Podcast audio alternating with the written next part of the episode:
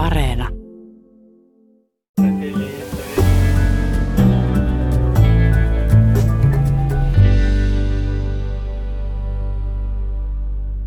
Sananlasku aina saa kärsiä ja hävetä on niin suosittu, että tuolla tekstillä on tehty myyntiin teepaitoja ja mukeja. Vaikka näissä tuotteissa on ironinen sävy, häpeä on jollakin tavalla läsnä jokapäiväisessä elämässämme. Mitäs Mikko, onko häpeä sinulle tuttu tunne? No onhan sitä elämässään saanut aika paljon kyllä hävetä. Välillä ehkä ihan syystäkin, mutta kyllä mä mietin, että vähemmälläkin olisi selvinnyt. Häpeä vie mut heti pohtimaan esimerkiksi kiusattuna olemista ja omalla kohdalla nyt vaikka sitä, miten vähän ylipainoisena lapsena joutuu aina jotenkin tikun nokkaan ja nolatuksi. Kummasti muuten nousee mieleen esimerkiksi koulun liikuntatunnit. Tämmöinen jonkinlainen kasvojen menettäminen tulee häpeän kokemisesta mieleen. Minkälaisia ajatuksia sulla Marjo nousee pintaan? Ajattelen, että häpeä tuntuu kehossa asti. Lämpö ja puna leviää poskiin, vatsan pohjasta kirpaisee ja ajattelu sumenee. Mutta ehkä häpeässä on jotakin hyvääkin. Mä mietin, että millainen maailma on, jos häpeää ei olisi olemassa. Vähän niin kuin Mikko tuossa totesit, että välillä sitä ehkä häpeää ihan hyvästä syystä. Mutta miten häpeä sitten eroaa vaikka syyllisyyden tunteesta? Niin mitä häpeästä olisi syytä ymmärtää? Mistä tässä on kyse ja miksi? Ja mitä häpeälle voidaan tehdä? Näistä keskustellaan tänään, kun vieraina ovat Häpeästä valoon teoksen kirjoittanut pappi, tietokirjailija ja terapeutti Mia Moisio sekä Kuka minä todella olen, kätkössä olevaa minuutta etsimässä uutuusteoksen julkaissut häpeän tutkija ja käytännöllisen teologian emeritusprofessori Paavo Kettunen. Olet kääntänyt korvasi horisonttiin. Minä olen Marjo Kiljunen. Ja minä Mikko Kurenlahti.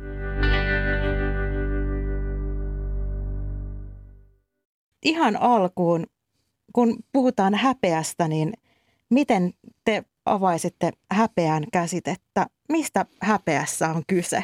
Jos vaikka Miia aloitat. Joo, mulla on itsellä ollut kova tarve suomentaa tuota termiä ja mä oon sen tota, suomentanut sanoilla vääränlaisuuden, kelpaamattomuuden, arvottomuuden, riittämättömyyden ja huonommuuden kokemuksena. Että ehkä se, se ei ole pelkästään, tai nämä jo varmaan kertoo aika paljon siitä, että mitä itse ajattelen, mitä häpeä on. Mitäs Paavo Kettunen, mitä häpeä tarkoittaa? No se on juuri tuota, mitä Mia juuri sanoi äsken, eli kelpaamattomuuden kokemusta. Häpeän peruskysymys on, kelpaanko minä? Ja se liittyy hyvin keskeisesti itsetuntoon, riittämättömyyden kokemukseen – että koskaan en ole tarpeeksi hyvä on oikeastaan se ihmisen kokemus silloin.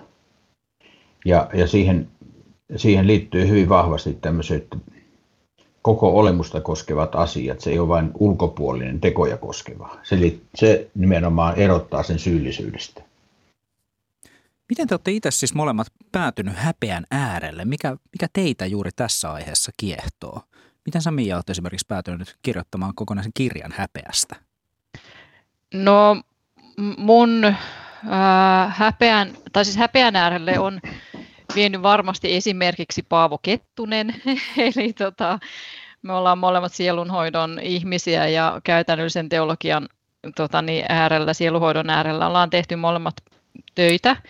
Ja Paavo on tutkinut häpeää ja sitä myötä sitten sieluhoidon kentässä siitä on, siitä on puhuttu ja sitä on myös opetettu tai aihetta on opetettu tuleville teologian maistereille ja kandeille tietenkin myöskin. Eli tota, mä oon itse saanut olla siis opettamassa tätä, tätä aihetta tiedekunnassa ja sitten mulla on itsellä pitkä masennushistoria, josta on saanut siis masennuksesta toipua, mutta mutta tota, niin, oivalsin jossain kohtaa, että masennuksessa, tai masennus on osaltaan häpeä sairaus. Ja tota, sitten äh, ehkä niin kuin nämä on ne polut, mitkä mua on vienyt sinne häpeäteeman äärelle. Ja sitten tällä hetkellä teen töitä terapeuttina, niin täytyypä sanoa, että on se häpeä niin kuin päivittäin siinä työssä jollain lailla läsnä, siis asiakkaiden häpeäkokemukset ja se juuri tämä vääränlaisuus ja kelpaamattomuus, suorittaminen ja niin edelleen. Miten Paavo, miten olet päätynyt aikoinaan tutkimaan ja kirjoittamaan häpeästä? No minulla se tie oli sikäli hyvin mielenkiintoinen, että kun me aikoinaan tein väitöskirjaa sielunhoidon ihmiskäsityksestä, niin siellä törmäsin jatkuvasti semmoiseen valitukseen, että kun meillä ei Suomen kirkossa ole rippiä. Mä lähdin tutkimaan sitä rippiä ja siellä törmäsin syyllisyyteen ja, ja to, totesin, että hyvin usein pyritään, nähdään kaikki asiat syyllisyyskysymyksinä ja niihin tarjotaan anteeksiantamusta, mutta, mutta tuota, kun tutkin ihmisten rippikokemuksia, niin siinä kävi hyvin selvästi ilmi, että läheskään aina ihmiset eivät saaneet apua anteeksiantamuksesta. Ja siinä minulla aktivoitu tämä kysymys, että entäpä jos he ei kärsikään syyllisyydestä, vaan häpeästä.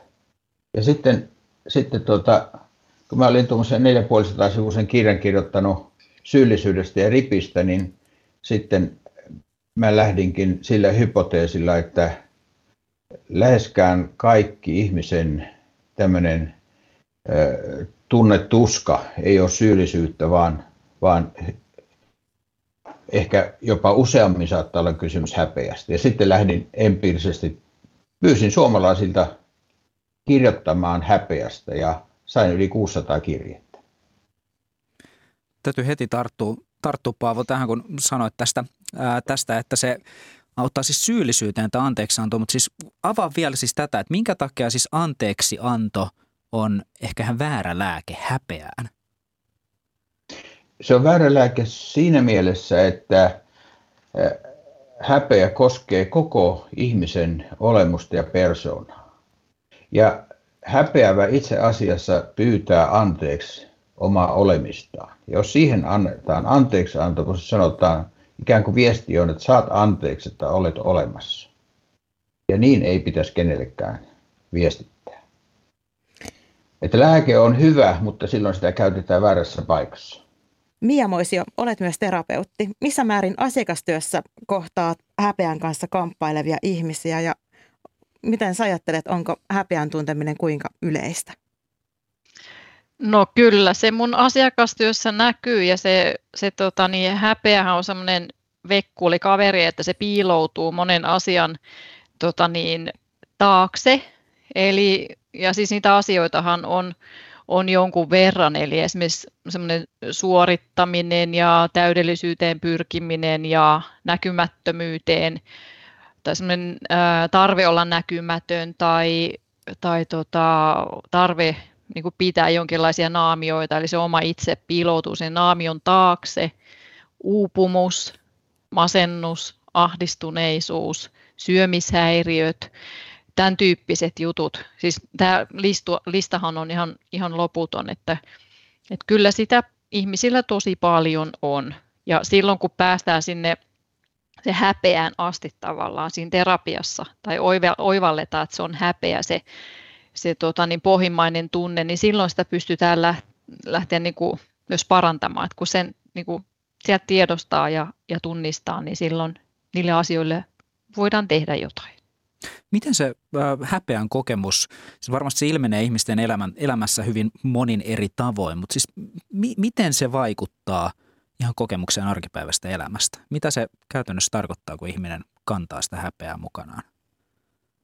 No se voi olla esimerkiksi semmoista alisuorittamista, se voi olla, se voi olla semmoista kokemusta, että jää jotenkin kakkoseksi asioissa tai äm, pelkää epäonnistumista ja tota, tota, tota, vaan semmoinen niin epämääräinen huonommuuden tunne ja sellainen, että ei, vaan se, että ei riitä sellaisena kuin on ja se, mitä se aiheuttaa, semmoinen kokemus, että ei riitä. Eli yrittää koko ajan niin kuin riittää, juoksee jonkun asian perässä tai tavoittelee täydellisyyden vuorta, niin kuin olen tuossa kirjassani kirjoittanut. Eli, tota niin. no mä voisin tuosta jatkaa, että toi näkökulma, mihin Mia viittasit, niin se on ihan totta, mutta monesti se voi näyttäytyä juuri päinvastaisena. Kyllä. Juuri sellaisena, että yrittääkin olla mahdollisimman täydellinen, mahdollisimman hyvä. Ja ikään kuin tälle, tämä täydellisyyteen pyrkiminen on yritystä peittää se häpeä ja vaatii suurta luottamusta esimerkiksi auttajaa kohtaan, että uskaltautuu ikään kuin sen naamarin taakse. Ja tässä mielessäkin häpeä on hyvin vaikea.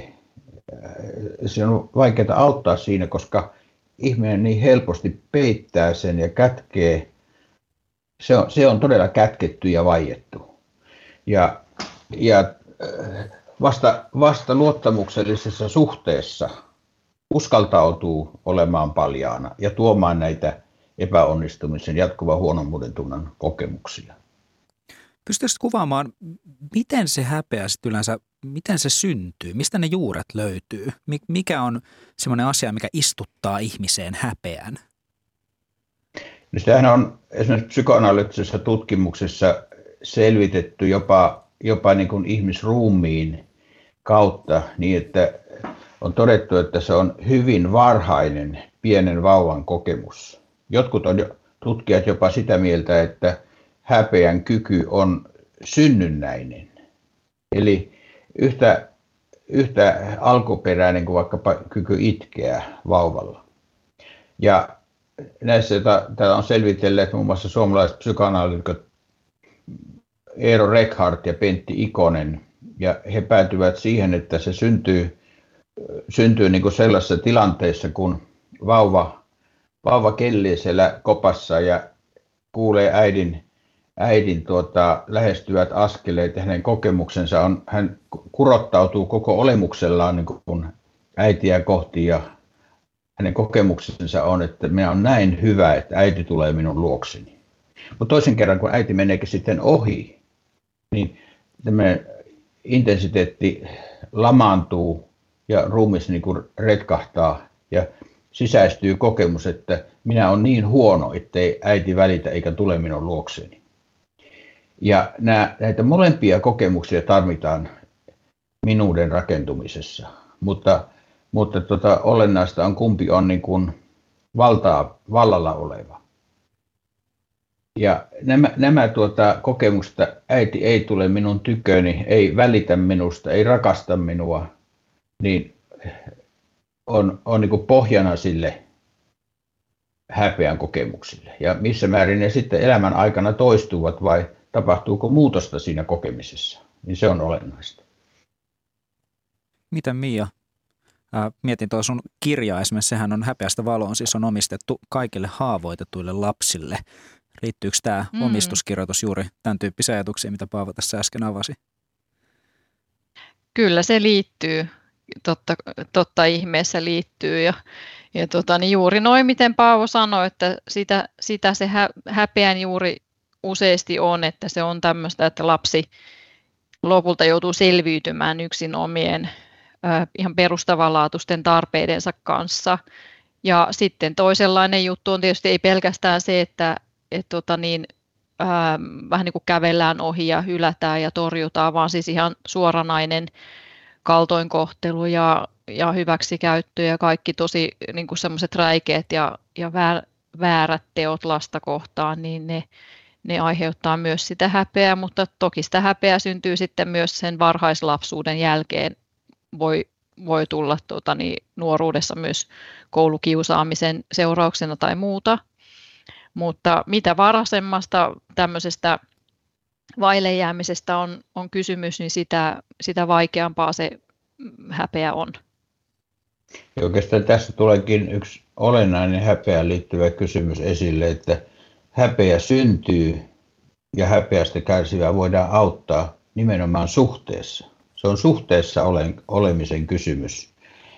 Ja se suhde ei välttämättä ole niin kuin minun ja jonkun ulkopuolisen suhde, vaan myös ne sisäistetyt suhteet, jotka ovat minun sisällä. Et minkälainen on minun kokemukseni ja tunteeni siitä, olenko välitetty, olenko rakastettu.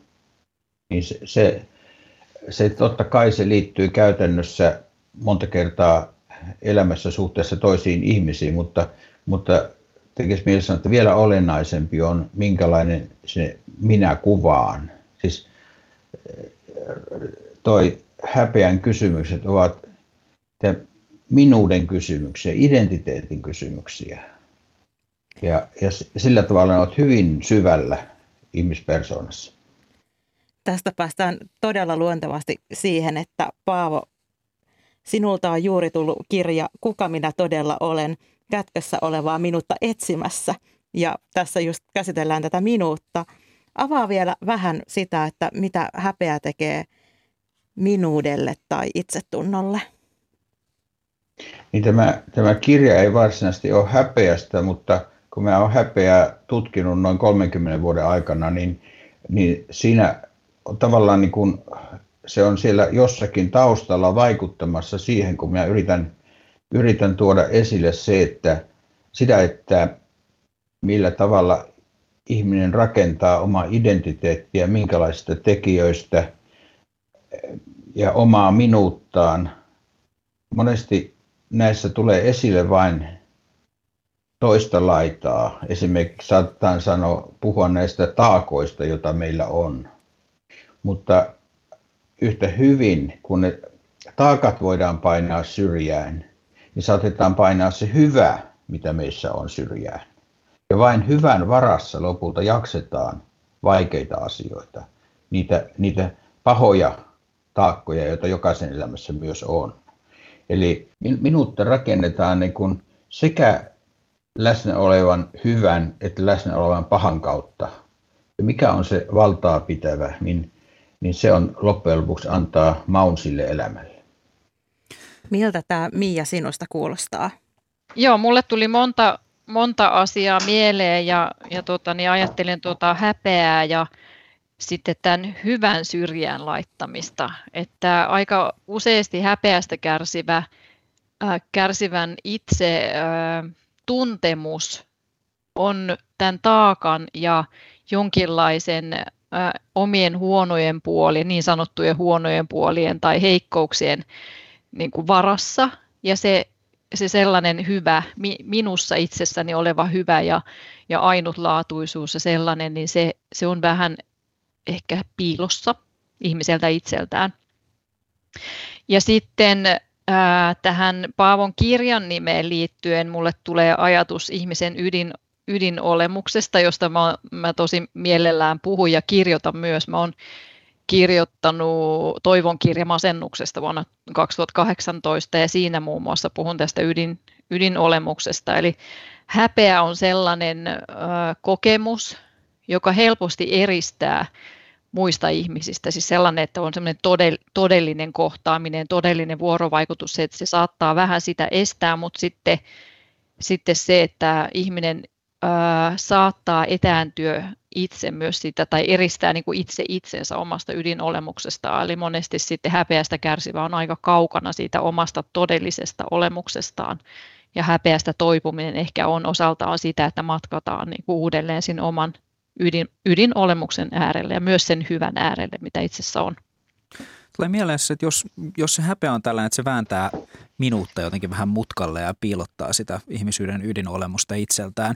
Puhutte näistä taakoista, niin onko siis myös näin, kun säkin Mia sanoit, että sä asiakastyössä kohtaat tätä lähestulkoon niin päivittäin häpeän kanssa kamppailevia ihmisiä, niin jos ihminen ei osaa sitä omaa häpeänsä kohdata, niin siirretäänkö me sitä omaa häpeää helposti just eteenpäin? Onko se tämmöinen eteenpäin hyppivä taakka? No mä oon varovaisesti itse sitä mieltä, että kaikki mitä me itsessämme ei työstetä, niin siirtyy jossain kummallisessa ilmatilassa, josta mä en ole ihan täysin selvillä, että missä se meissä ihmisissä liikkuu tai ihmisten välillä liikkuu, mutta uskon, että ne, ne siirtyy sukupolvelta toiselle. Ja tämähän herättää ihmisissä hirveästi siis vanhemmissa kauheasti syyllisyyttä ja, ja sellaista, mutta tota niin, mä tuossa sanoisin, että päästä, ole itsellesi armollinen. Näin se vaan tapahtuu. Tämä on sikäli mielenkiintoinen, että ei vain tekojen kautta siirry nämä asiat, vaan, vaan tuota, ne voi siirtyä, siirtyä tuota, jo tämmöisen perimässä. Puhutaan sekä se, tämmöistä, tämmöisestä, tuota, joka menee niin kuin ihmisen van, vanhempien kautta lapsille eteenpäin, perimän kautta muokkaa meidän, meidän perimää. Ja minä kyllä haluaisin korostaa, että sekä hyvä että paha puoli voi periytyä. Että ei, me ei olla predestinoituja vain perimään sitä pahaa, vaan nimenomaan myös hyvää. Ja mä puhun tuossa kirjassa, kun viittaan perisyntiin, niin puhun myös perisiunauksesta. Että loppujen lopuksi se on se, joka kantaa eteenpäin. Ja kun tässä, tässä tullaan niin kuin tämmöisen vanhan testamentin ajatukseen jo lähelle, että kun siellä puhutaan, että isien pahat teot siirtyvät lapsille kolmanteen ja neljänteen polveen, niin myös lääketieteellisessä tutkimuksessa on todettu, että tällaiset, tällaiset tota, voivat siirtyä negatiiviset kokemukset perimän välityksellä jopa kolmanteen ja neljänteen sukupolveen. Mutta samalla tavalla mä ajattelen, että myös hyvät puolet.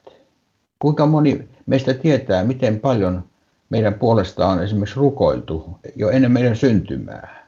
On rakennettu sitä, voisiko sanoa, hyvää rakkauden pesää kotia ennen kuin minusta on ollut edes ajatustakaan. Ja tätä, tätä kautta myös se hyvä voi periytyä meille. Kuuntelet horisonttia, jossa yritetään saada selvää häpeän ytimestä.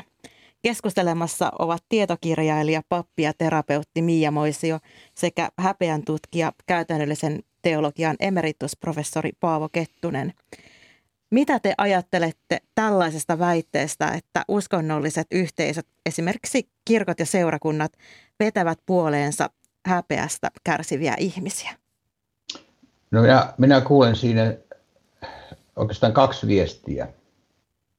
Yksi on se, että on tungokseen asti niitä, jotka kaipaavat tulla välitetyiksi ja hyväksytyiksi, rakastetuiksi. Ja nämä, jotka tulevat, ovat saattaneet kokea itse elämässään tullensa väärinkohdelluksi, vähätellyiksi. Seurakuntien piirissä on aika paljon itsetunnoltaan, itsetunnon kipuja kokevia ihmisiä, joiden ei välttämättä ole helppo, ollenkaan helppo hyväksyä itseään. Ja haluaisin ennen kuin näitä ihmisiä mitenkään moittia, vaan nähdä, että siinä on haaste seurakuntien työlle, että ihminen voisi siellä kokea tulevansa hyväksytyksi, vastaanotetuksi, voisi kokea olevansa kelpaava. Sitten toinen näkökulma on se, että oikeastaan kaikki arvoyhteisöt, jossa on korkea normit ja, ja tärkeänä pidetyt asiat, niin ovat omia myös tuottamaan häpeää. Sitä kautta, että rima on nostettu korkealle, on ihanteet. Ja kun ihminen ei koe täyttävänsä noita ihanteita, niin sitten hän niiden äärellä kokee häpeää. Ja tämä, tämä koskee ei vain seurakuntia, vaan monia muitakin tämmöisiä, jos on voimakkaita arvoja ja latauksia, niin ei, ei läheskään kaikki koe täyttävänsä niitä mittaja. Silloin jos ihanteista tehdään normi, johon pitäisi jokaisen yltää.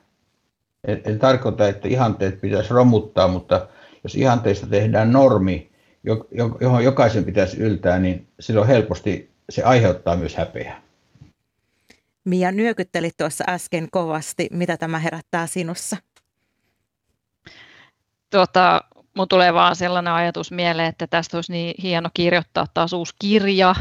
Tämä aiheena on tosi, tosi iso ja laaja, mutta eipä tässä voi kuin nyökytellä sitä, mitä, mitä tota, niin Paavo puhuu ja sanoi, että aamen.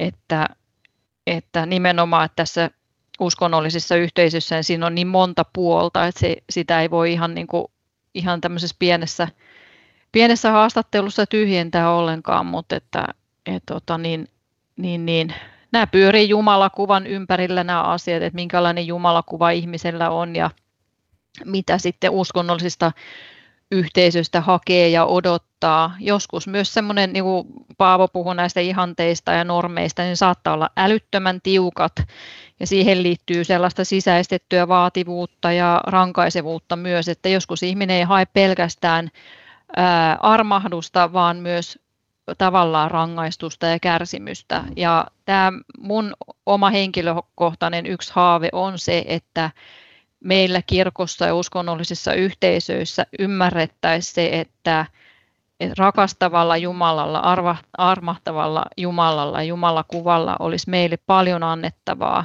Ja meidän kirkko on ja uskonnolliset yhteisöt tosi paljon keskittynyt syntiin ja, ja häpeään ja pelkojen tuottamiseen ja tämmöiseen. Ja nyt voisi olla aika kääntää se kelkka ihan toiseen suuntaan. Sitten yksi näkökulma, mikä tuosta assosioituu myös, niin minulla on tuossa uudessa kirjassa tämmöinen otsake, ehkä pikkusen provosoivasti, että Jeesus ei korvaa ihmisen ikävää. Että seurakuntaan tulijalla saattaa olla hyvin niin kuin inhimillisiä tarpeita kaipuusta toisen ihmisen yhteyteen. Niin kuin joku kirjoitti näissä minun häpeätutkimuksissa, että, että hän, hän kaipasi miestä ja hänelle tarjottiin Jeesusta. Eli, eli tuota, se, että on toisen ihmisen ikävä ja kaipaus ja siihen ei vastata, vastata ollenkaan sillä inhimillisen tarpeen tasolla, vaan hengellistetään ne tarpeet. Sekin on omia luomaa häpeää. Kyllä, mä ajattelin samalla lailla, että niin kuin puhuttiin tuossa, että se niin haavat syntyy vuorovaikutuksessa ja sitten se, se tota, niin armahdus, myötätunto, niin se tapahtuu oikeasti vuorovaikutuksessa toisten ihmisten kanssa. Ja uskonnollinen, hengellinen yhteisö, niin kuin minun, minunkin mielestäni se ei voi olla sellainen, että sanotaan, että Jumala rakastaa sua. Se ei voi olla mikään semmoinen pikalääke juuri tähän tämmöiseen niin kuin todelliseen, ihan verevään ihmisten välillä olevaan hyväksyntään ja myötätuntoon ja, ja rakkauteen. Ja varsinkin kun häpeästä kärsivän Jumalakuva on useasti sellainen, että se Jumalan rakkaus on jotenkin täysin käsittämätön. Häpeästä kärsivällä ihmisellä on useasti semmoinen teflon pinta, mistä Jumalan rakkaus kimpoaa ulospäin. Eli häpeästä kärsivä ihminen saattaa ajatella, että Jumalan rakkaus kuuluu kaikille muille paitsi minulle itselleni, että se on, jotain tosi käsittämätöntä, niin silloin sen täytyy tulla jotenkin siinä oikeassa vuorovaikutuksessa.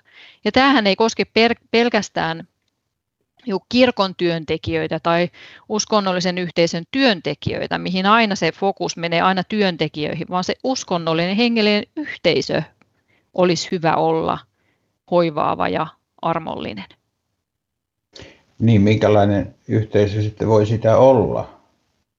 Eli jos yhteisö on sellainen, että siinä aina vain vaaditaan enemmän ja enemmän, pitää olla täydellisempi ja täydellisempi, niin siitä hyvin helposti tulee teeskentelijöiden yhteisö, jossa jokainen yrittää näyttää vain sitä parastaan. Ja kuitenkin syvällä sisimmässä on se kaipaus, että saisi jakaa sitä riittämättömyyden kipeyden, haavoittuneisuuden ulottuvuutta. Ja olisi aika tärkeä kysymys seurakuntien kannalta se, että miten seurakunta voisi olla. Luther puhuu, että se on niin kuin suuri sairaala, jossa, jossa tulee hoidetuksi, mutta voisi vois kriittisesti kysyä, että missä määrin ikään kuin on tilaa siihen ulottuvuuteen. Ja jos siellä ei voida todellisia elämäntuntoja jakaa, niin helposti siitä yhteisöstä tulee teeskentelijöiden yhteisö. Mitä sitten, jos nämä huomiot viedään vähän laajempaan yhteiskunnalliseen kontekstiin? Nythän paljon puhutaan, että, että Suomessakin ihmisten elämä tapahtuu pitkälti keskellä jonkinlaista suoritusyhteiskuntaa. Miten te tällaisen niin häpeän asiantuntijoina sitten näette tämän ajan, jossa me eletään? Onko tässä nyt semmoisia rakenteita valloilla, jotka altistaa ihmisiä rakentamaan nimenomaan jonkinlaista häpeän identiteettiä? Mitä sä Mia esimerkiksi ajattelet tästä ajasta? No tota, onhan tämä tämmöinen mahdollisuuksien maailma. Musta tuntuu, että tämä meidän maailma on niin kuin, tämä on kuin tavaratalo.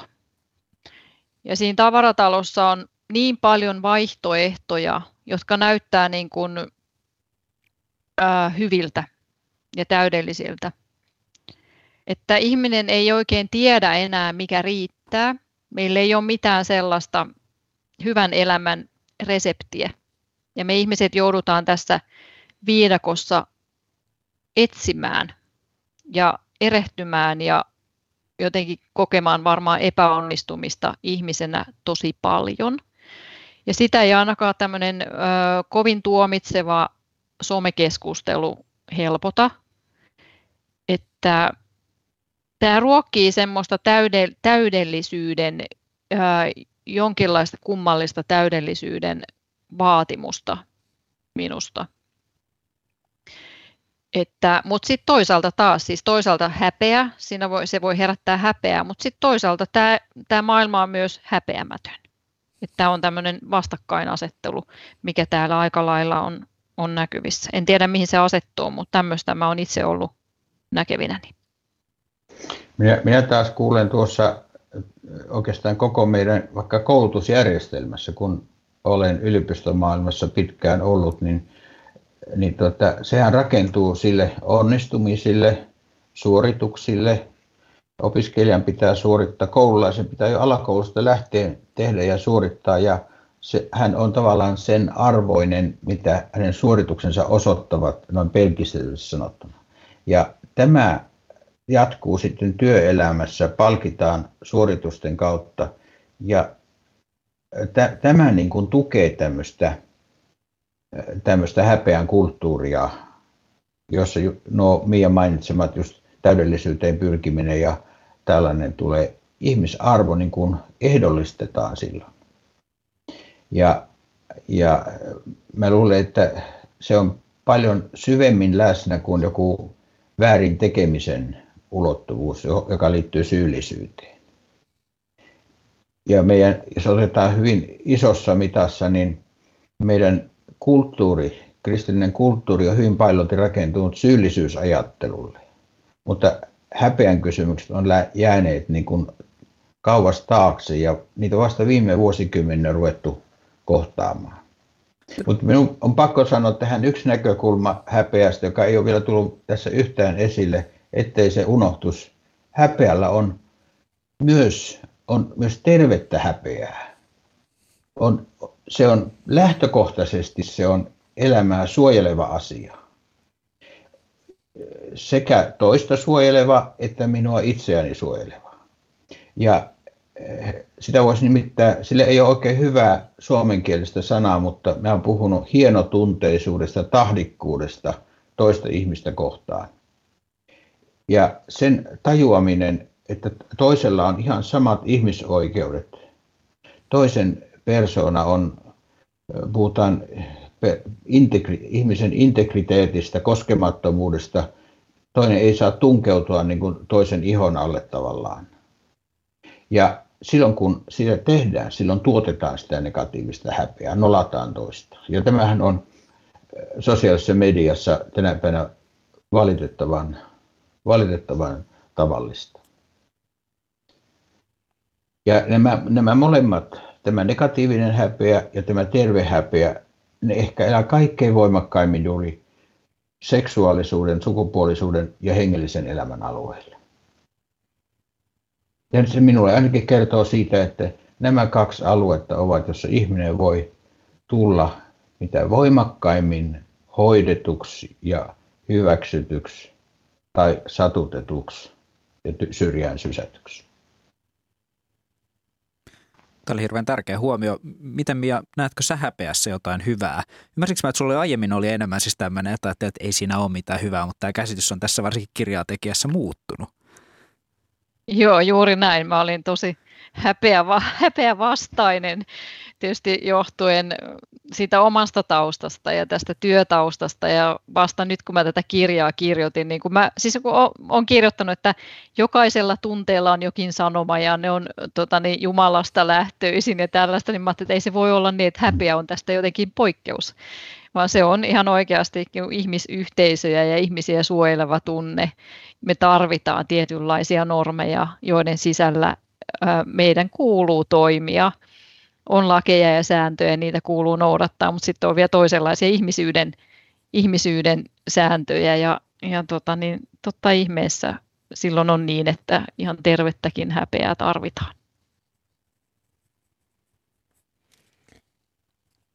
Olemme keskustelleet paljon erilaisilta näkökulmilta häpeästä, mutta mistä lääkkeet siihen vääränlaiseen häpeään, jos sitä kovasti tuntee, miten sitä pääsee eteenpäin? Mitä Mia ajattelet? No mä ajattelen niin, että ensinnäkin tiedostaminen on, on tosi tärkeää. On tärkeää tiedostaa se, että jos omassa, omassa hä, niin kuin, hä, huonovointisuudessa, jos siinä onkin kysymys häpeästä. Ja sitten jos yksinkertaistetaan tätä asiaa, niin mun, mun mielestä häpeän vastalääke on rakkaus. Ja se rakkaus tarkoittaa sitä itsensä puolella olemista, oman ihmisarvon tunnustamista ja se on myötätuntoa, hyväksyntää, rakkautta itseä kohtaan, kaikkia omia puolia kohtaan, vahvuuksia, heikkouksia, valoja ja varjoja. Ne, ne kaikki kuuluu meidän ihmisyyteen ja kun niille, niille tota, niin antaa sellaista sisäistä silitystä, niin silloin häpeä laimenee. Mä jatkaisin tuohon vielä niin kuin siitä näkökulmasta, että sen, sen tiedostamisen tulisi mennä niin kuin hyvin syvälle emotionaaliselle tasolle. Siellähän ne kipupisteet ovat, että ei, ei vain niin kuin rationaalisesti ymmärtää, sekin on tärkeä ulottuvuus, mutta että miten se, se tuota, hyväksytyksi tuleminen, rakastetuksi tuleminen, välitetyksi tuleminen voi saavuttaa sen meidän tunne- ja affektitason. Esimerkiksi kirkon piirissä on aivan liian paljon luotettu tämmöiseen rationaaliseen ja voluntaristiseen ajatteluun, että kun, kun sinä tahdot tai kun sulla on voimakas tahto, niin asiat muuttuu, mutta, mutta näissä on hyvistä, syvistä tunneelämän kysymyksistä kysymys. Ne ovat syntyneet suhteessa ja tuo mitä Mia sanoi, niin sen, sen äh, pitäisi tapahtua niin kuin vuorovaikutussuhteessa toisen kanssa. Että siellä saisi kokea tämän, että minua rakastetaan ja välitetään. Se, se on niin kuin, äh, semmoista hyväksytyksi tulemista, että kokee, että minut hyväksytään silloinkin, kun minä en edes itse pystyisi itseäni hyväksymään. Sitä minä, sitä minä nimitän tämmöksi armon paradoksiksi että en itsekään pystyisi hyväksymään, niin saan kokea, että toinen hyväksyy minut. Siitä voi alkaa sitten uusi kasvu eteenpäin. Mitä te sitten ajattelette tällaisesta, jos nyt häpeä rakentuu suhteessa, jos nyt oletetaan, että siellä on joku, joka on meitä vastaan rikkonut, niin tuleeko antaa anteeksi? Miten tärkeä se anteeksi antamisen prosessi sille häpeän, häpeä, häpeän tuojalle on tällaisessa niin häpeän parantumisessa, miten tärkeää se anteeksi antaminen on? Mitä sä Mia ajattelet tästä? No, anteeksi antaminen vapauttaa sielusi, näin on sanottu ja mä oon tota, niin, aika lailla sitä mieltä. Ja se on semmoinen niin kuin irti, äh, irtipäästävä voima, anteeksi anto ja sitä se voi seurata jopa kiitollisuus. Ja, tota, mutta mun mielestä anteeksi anto ei voi olla sellainen laastari, joka lätkästään märkivän haavan päälle, vaan se haava täytyy sitä pitää lempeästi putsata ja hoivata ja antaa sen arpeutua ja, ja anteeksi antoon voi päästä sitten, kun ehkä ymmärtää, miksi tällaista on tapahtunut, miksi se ihminen, joka minulle aiheutti häpeää, niin miksi hän on tehnyt niin, itse uskon, että harva tekee ää, omille lapsilleen esimerkiksi huonoa, niitäkin ihmisiä, jotka tekee tahallisesti, mutta useasti kuitenkin ne kivut siirtyy sukupolvelta toiselle tiedostamatta. Ja niihin on aina syy, joku syy, joku semmoinen niin haava, haava, mitä viedään eteenpäin. Eli sitten kun pääsee tunnetasolla, niin kuin Paavo tuossa äsken sanoi, niin samaa mieltä siitä, että niin kuin häpeän työstämisen kanssa täytyy laittaa tavallaan pääpoikki ja mennä keholliselle tasolle. Eli se analysointi, märehtiminen, miettiminen, se ei auta mitään, se ei vie prosesseja eteenpäin, vaan se tunnetasolle meneminen ja sen niiden haavojen niin kuin, tai uudelleen kokeminen – asioiden uudelleen tunnetasolla kokeminen ja sitä kautta semmoinen anteeksianto, ymmärrys itseä kohtaan, toisia kohtaan, ihan kaikkea kohtaan, niin se on sellainen, joka, jos siihen pääsee, niin on itsensä kanssa tosi pitkällä. Mä olisin mä oon pikkusen varovainen puhumaan anteeksi antamuksesta häpeän suhteen, kun, tai häpeän yhteydessä, kun se niin helposti tulee niin kuin väärin ymmärretyksi. Ja mä ymmärrän anteeksi antamuksen semmoisena isona prosessina, joka ei ole vain niin kuin jotakin anteeksi julistamista tai sanallista, vaan puhun myös tämmöistä anteeksi antamustyöstä, että voi itselleen antaa anteeksi, niin sitä voi edeltää vaikkapa pitkä sielunhoito- tai terapiasuhde. Ja se ei ole tämmöinen, tämmöinen tuota tekninen väline asioiden siirtämiseksi syrjään, mutta, mutta tuota, anteeksi antamus voi tapahtua niin kuin vähän kerrassaan, vaikka vuosien prosessissa. Ja tässä mielessä niin ei kovin herkkä ainakaan minusta pitäisi olla sille, että anteeksi antamuksella laastaroidaan, että sinä sitä väittänytkään Mia, tämmöisiä häpeäkokemuksia. Mutta tämä sana on meillä niin latautunut, että on aika varovainen käyttämään sinä sana anteeksi antamus. Mm. Itse on, tota, itse on ihan samaa mieltä kuin Paavo tästä asiasta. Nimenomaan pitkien prosessien kautta voi se anteeksi antamus tulla. Meillä on ollut todella mielenkiintoinen keskustelu häpeästä. Mikä olisi sellainen ajatus, minkä haluaisitte, että tämän ohjelman kuuntelija olisi voinut ottaa mukaansa tästä meidän keskustelustamme? Aloita vaan Paavo. Enpä ole vielä keksinyt. Jos niin ajattelee häpeän kysymystä tämmöisenä syvästi ihmisen itsetuntoa, itsearvostusta vaurioittavana kysymyksenä, niin yksi, mitä, mihin mä tuossa uusimmassa kirjassanikin viittaan, niin on kysymys siitä, että miten me joko seurakunnassa, toistemme välissä kanssakäymisessä, omalla toiminnallamme tuemme tai vaurioitamme toisen itsearvostusta, itsetuntoa, tai annammeko me tehdä niin itseämme kohtaan. Siis kun sanotaan, että suurin käsky on rakkauden kaksoiskäsky, niin jos me emme uskaltaudu rakastamaan itseämme, me helposti, jos me inhoamme itseämme, niin tämä niin kuin itseäsi tarkoittaa, että me inhoamme myös toista. Eli tämä, tämä samanveroinen itsensä arvostaminen, rakastaminen ja toisen niin seurakunnan yksi tärkeimpiä tehtäviä olisi ihmisten hengellisen ja psyykkisen, fyysisen itsetunnon tukeminen. Voin allekirjoittaa ihan kaiken. Mia Moisio, Paavo Kettunen, erittäin suuri kiitos tästä haastattelusta. Aihe on tärkeä. Toivotaan, että kirjoja syntyy lisää ja keskustelu jatkuu. Kiitos. Kiitos, kiitos.